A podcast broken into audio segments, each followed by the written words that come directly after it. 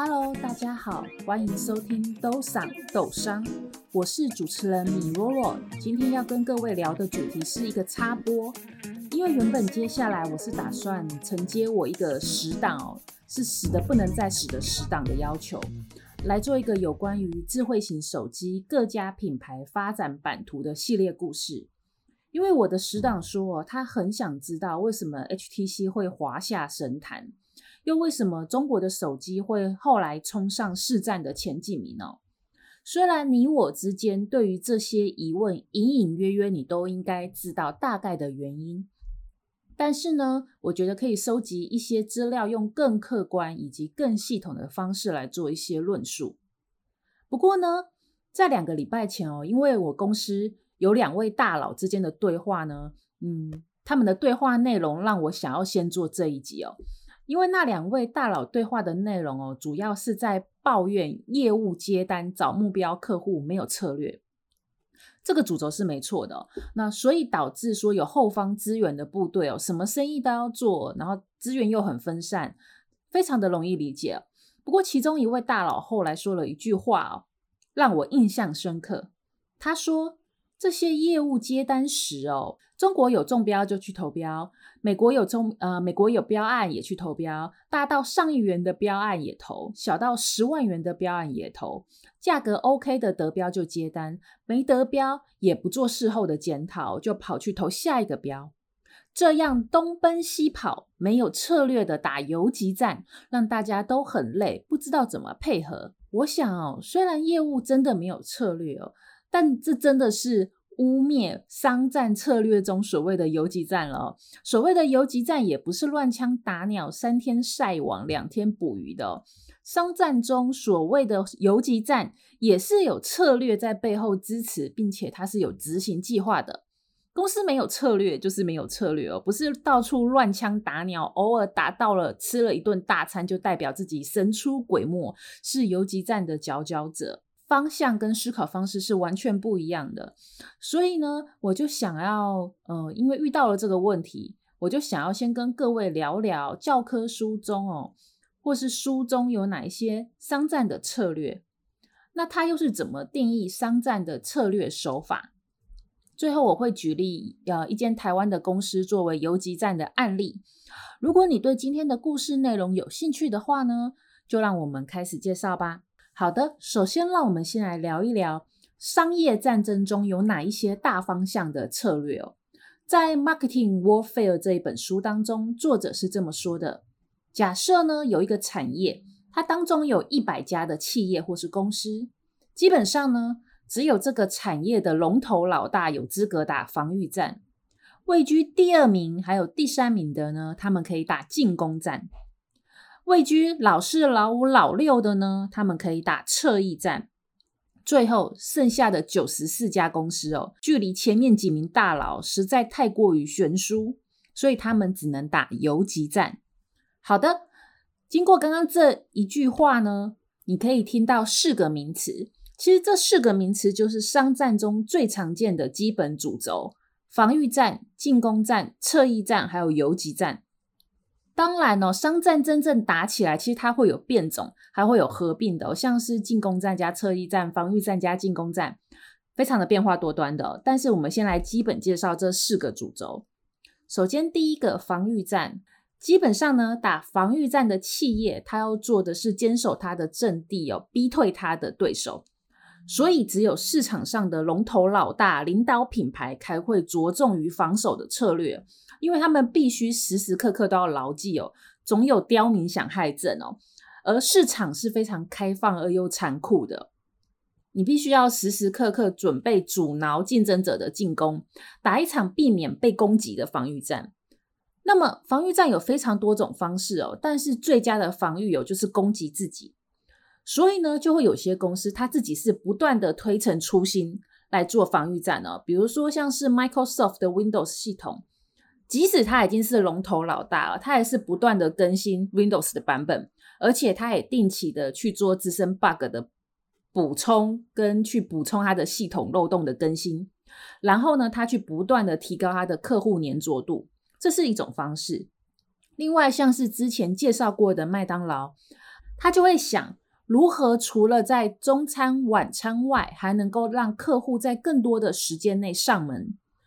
也因此，他后来推出了早餐系列，还有 My Cafe 这些，我们第一集有介绍过。所以呢，这些龙头老大呢，会去一而再、再而三的对市场的客户展示他们拥有市场第一的事实哦，也去想办法去表示自己的功能是所有市场当中最完善的，而且他们会去强调他们品牌的经经典性，来去避免其他的对手来攻击他们的地位哦。第二个。就是所谓的进攻战，那进攻战其实做的呢，就是要紧抓竞争对手的软肋哦，然后穷追猛打。那所谓的进攻战，实际上呢，是其实我们提到那四个名词当中最难打的一种，因为《孙子兵法》也有提到过，如果你比对手弱的话，最好是避战，不要打仗。可是呢，进攻战通常刚刚提到都是市场上的第二名或第三名，他们想要提高他的市占或者挑战第一的地位而去。发起的攻击战，所以呢，基本上第二、第三名的资源比起第一是少很多的，所以他都是做养攻，是不得已而为之的。因为进攻战通常不是只有打一个点哦，通常打起来就是全面进攻，因为龙头老大会想要掐死你嘛，哈。所以呢，基本上呢，如果你没有超过你目标竞争公司三倍以上的预算和资源哦，基本上很难有胜算。那既然它那么的难打，又为什么要打哦？都是刚刚提到的，因为通常市场排名第二或第三名的都想要挑战第一名的地位嘛，而且只有排名第二还有第三名这样的公司，它才有足够的力量，向领导者去发动持久的进攻战。不过，在对六百家公司为期两年的调查中发现呢，基本上大概只有二十趴。发动进攻战的公司，它的市占率有提高两趴以上。你看哦，这个比例是非常非常少的。那大多数发起这个进攻战的公司，它都铩羽而归哦。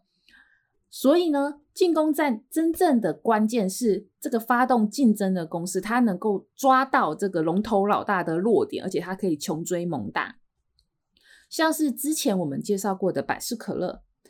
他就吼主打年轻人应该要改喝百事可乐，老一辈的人才会喝可口可乐这样的主轴来发起他的攻击战。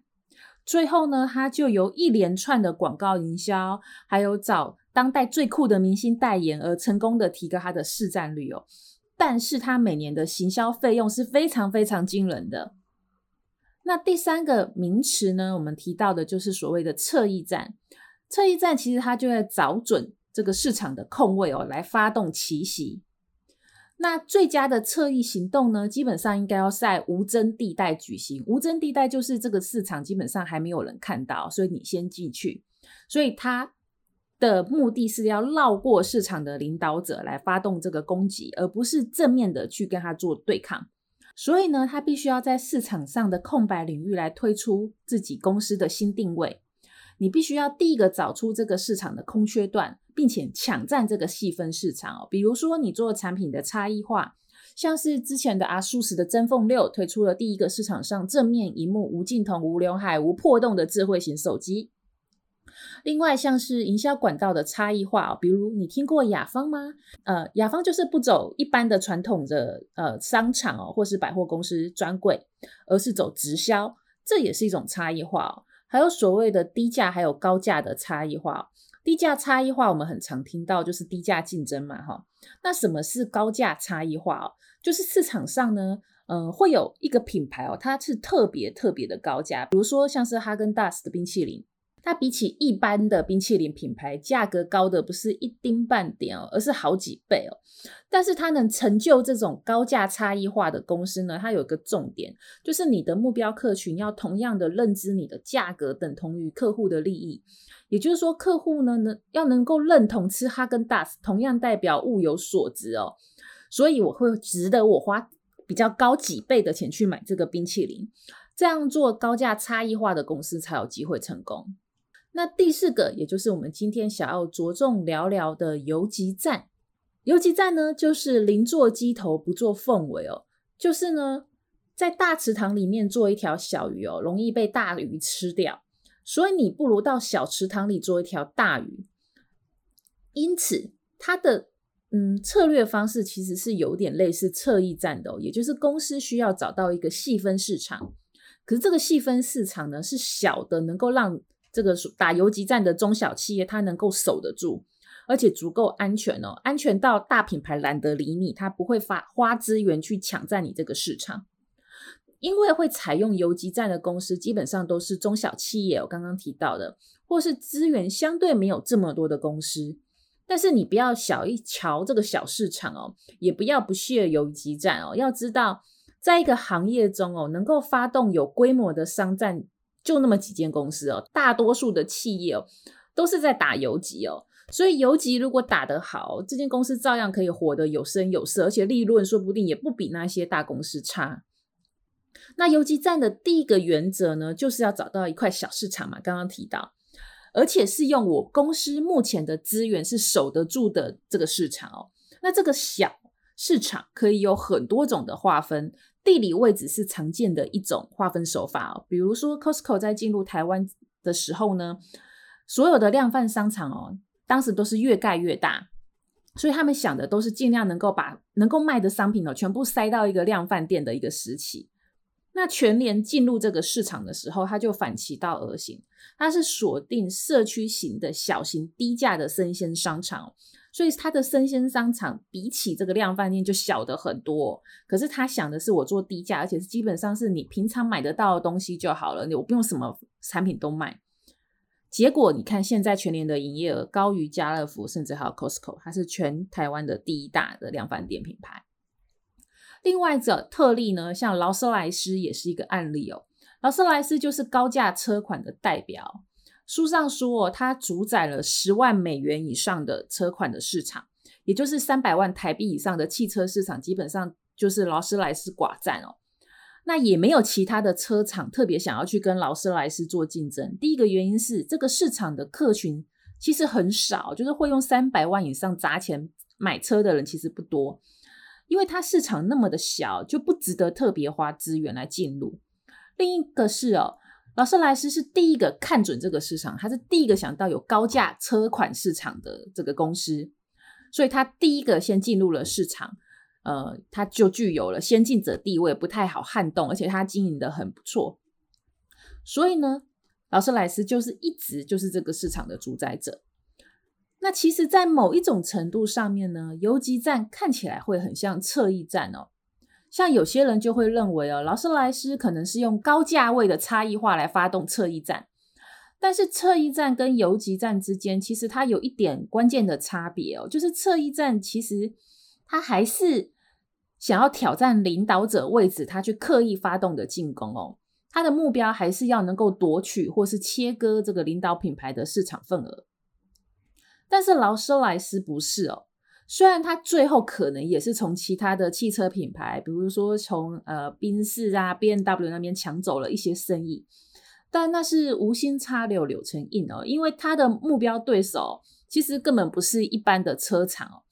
劳斯莱斯把自己的目标对手锁定了是出售豪华游艇、高价珠宝还有古董的公司，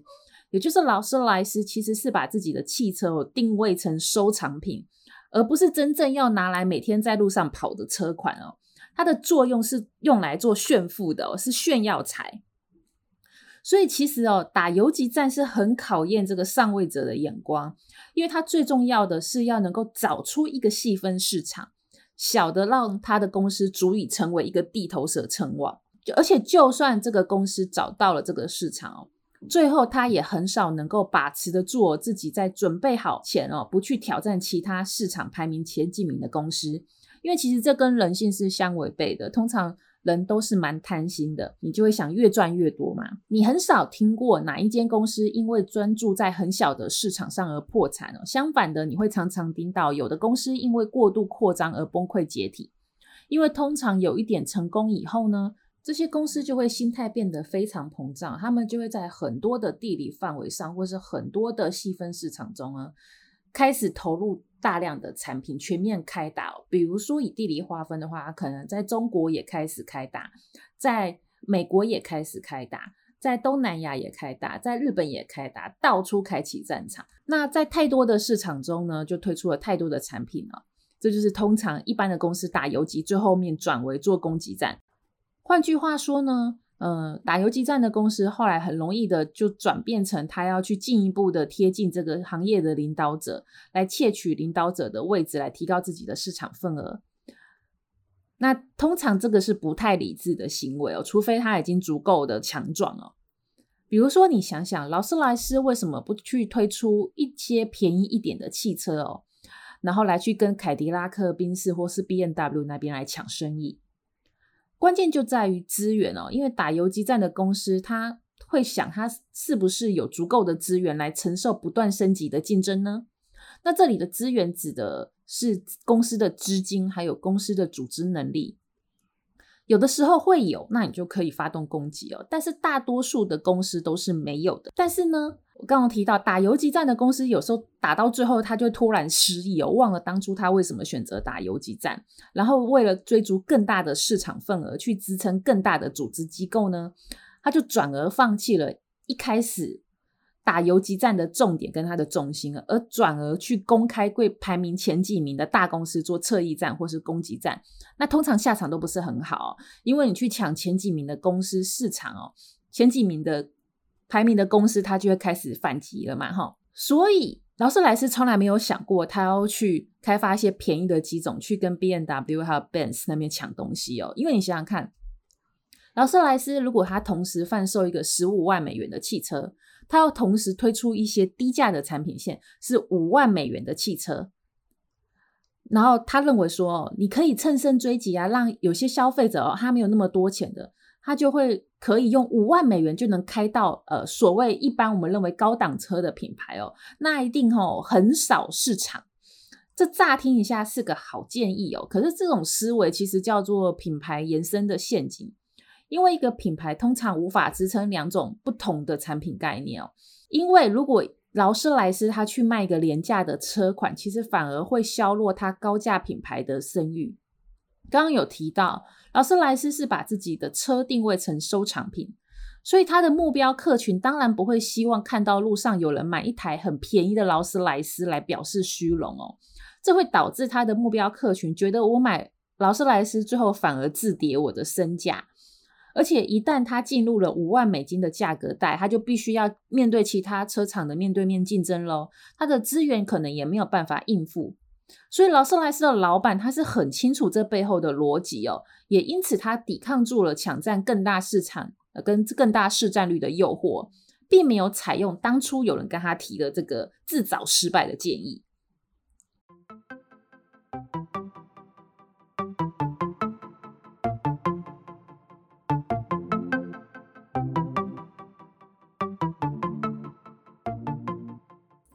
最后呢，就让我们来举一个台湾公司游击战的例子哦。我觉得台湾的公司游击战做得蛮成功的哦，其实就是 MSI，也就是维新。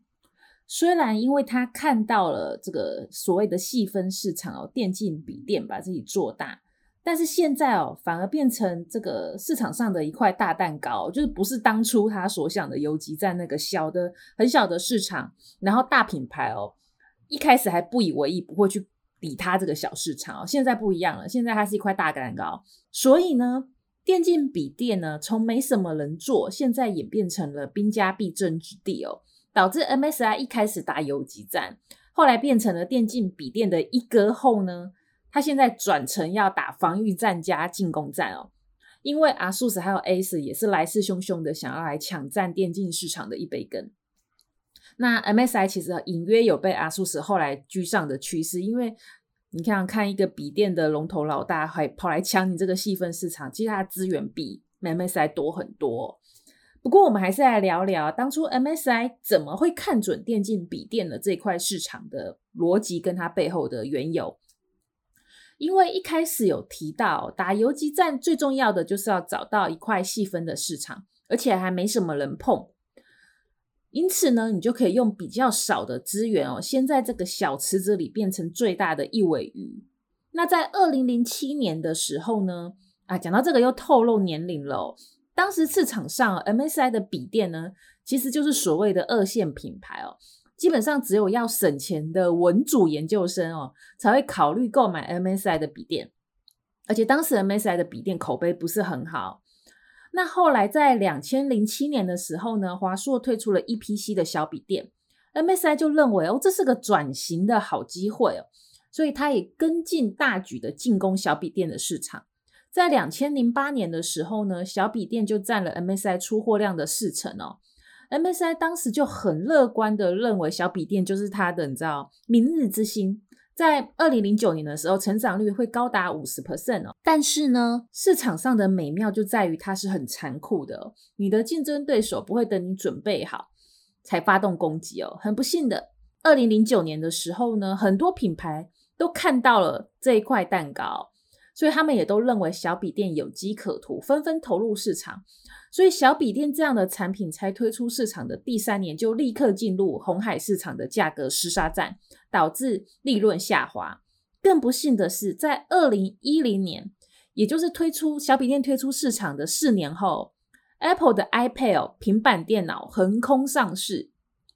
小笔电市场就几乎宣告死亡哦，因为平板电脑比它更轻巧。那 MSI 的 EPS 呢，就从二零零八年的二点三元哦，骤降到二零零九年的零点二元哦，整个缩了一只有十分之一。那纵观当时的主流市场哦，笔电其实都在追求轻薄以及更高的续航力这两个评估的标准来做市场的研发。这个状况你可以从华硕推出 EPC 到 Apple 贾博士在苹果发表会上从牛皮纸袋中拿出 MacBook。可以明显的感觉得出来哦，所以当时笔电主流就两块市场，一个改推出七寸到十寸的平板电脑代替小笔电，另外一个是推出更轻薄、容量更大的商务型以及文书型的笔电。好，如果你身为一个当时是二线品牌，又面临两个红海市场，让你现场评估你的资源该如何做选择呢？MSI 当初选了一个相对空白的市场。是的，他选择了耕耘电竞市场，就是两个都不选。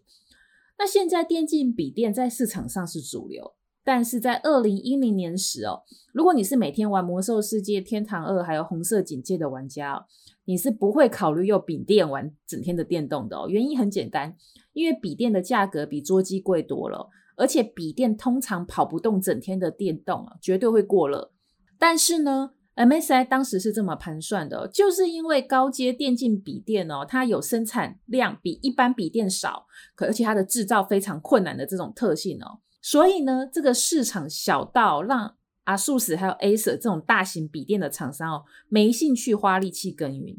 那更小型的这种二更二线跟三线的笔电品牌呢，他们的研发能量是不足以进入这个市场哦，所以它会形成了潜在的进入障碍哦。因此，MSI 就决定抛开主流市场哦，来拥抱电竞的版图。那 MSI 后来就推出了笔电呢，就跟市场上当时追求的轻巧的方向不同哦。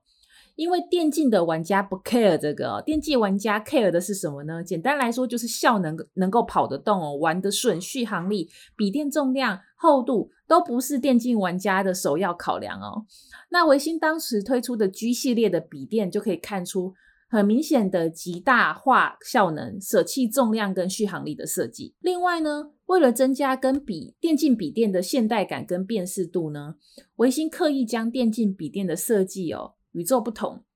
就是它这个笔电的外形跟一般的文书型跟商务型的电脑是不一样的，它就能够让这个学生走在路上拿着电竞笔电有一种高级的感觉哦。这种手法有点类似于 iPhone，相对于一般手机的高辨识度。它也能够满足购买者的虚荣心，毕竟电竞笔电比较贵嘛，哈。另外，MSI 也赞助 Cloud9 啊这种电竞的战队。如如果你有看英雄联盟的话，你大概知道有一些电竞战队是 MSI 赞助的。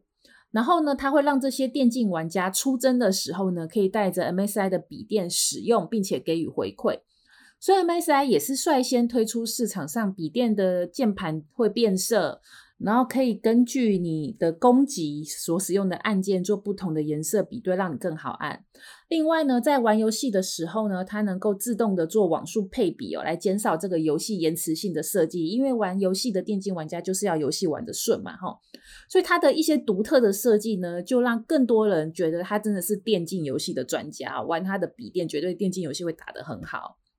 另外，MSI 它也要求它所有的团队人员哦，都必须要是电玩的玩家，你至少每年都要破关一个电动哦。那不过这种状况呢，呃，就资料显示哦，似乎当时 MSI 有些人对于这种快速转换的组织生态是适应不良的，所以当时它其实是有不少人离职的哦。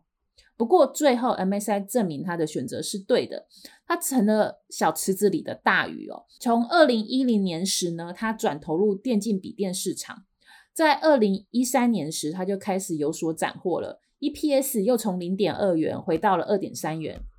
那在二零一二年呢，刚好也碰到了英雄联盟哦开始兴起，然后台湾的战队哦得到了 S2 的冠军哦。那全球开始就对电竞竞赛呢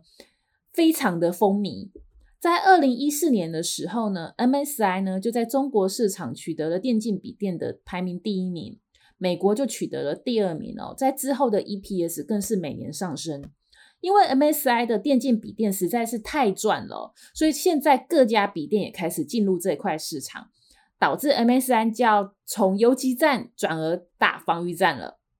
好的。那不知道各位听完游击战的定义跟举例后有什么想法呢？如果下次你听到你的主管哦，或者是同事在跟你说游击战就是乱枪打鸟，你就可以冲上去给他一记夺命剪刀脚。不过这个场景通常只能在脑内播放啦，因为实际上呢，前两个星期我听到我们公司的大佬这么聊天。我也只能微笑喝茶，一旁吃瓜哦。我当时喝个热茶，心里就在想啊，这个世界是多么的美好，空气是多么的清新。业务老是爱乱搞，今天又要帮忙东墙补西墙，但是没关系，为了五斗米，我的腰部就跟常年练习瑜伽的老师一样的柔软哦，都可以下折对地不起了。不知道各位公司的游击战打得如何呢？如果也是一样乱枪打鸟，你就可以考虑要不要择木而栖。或是看看你账户里的金额，继续微笑吃瓜吧。我们下一个故事再见了，拜拜。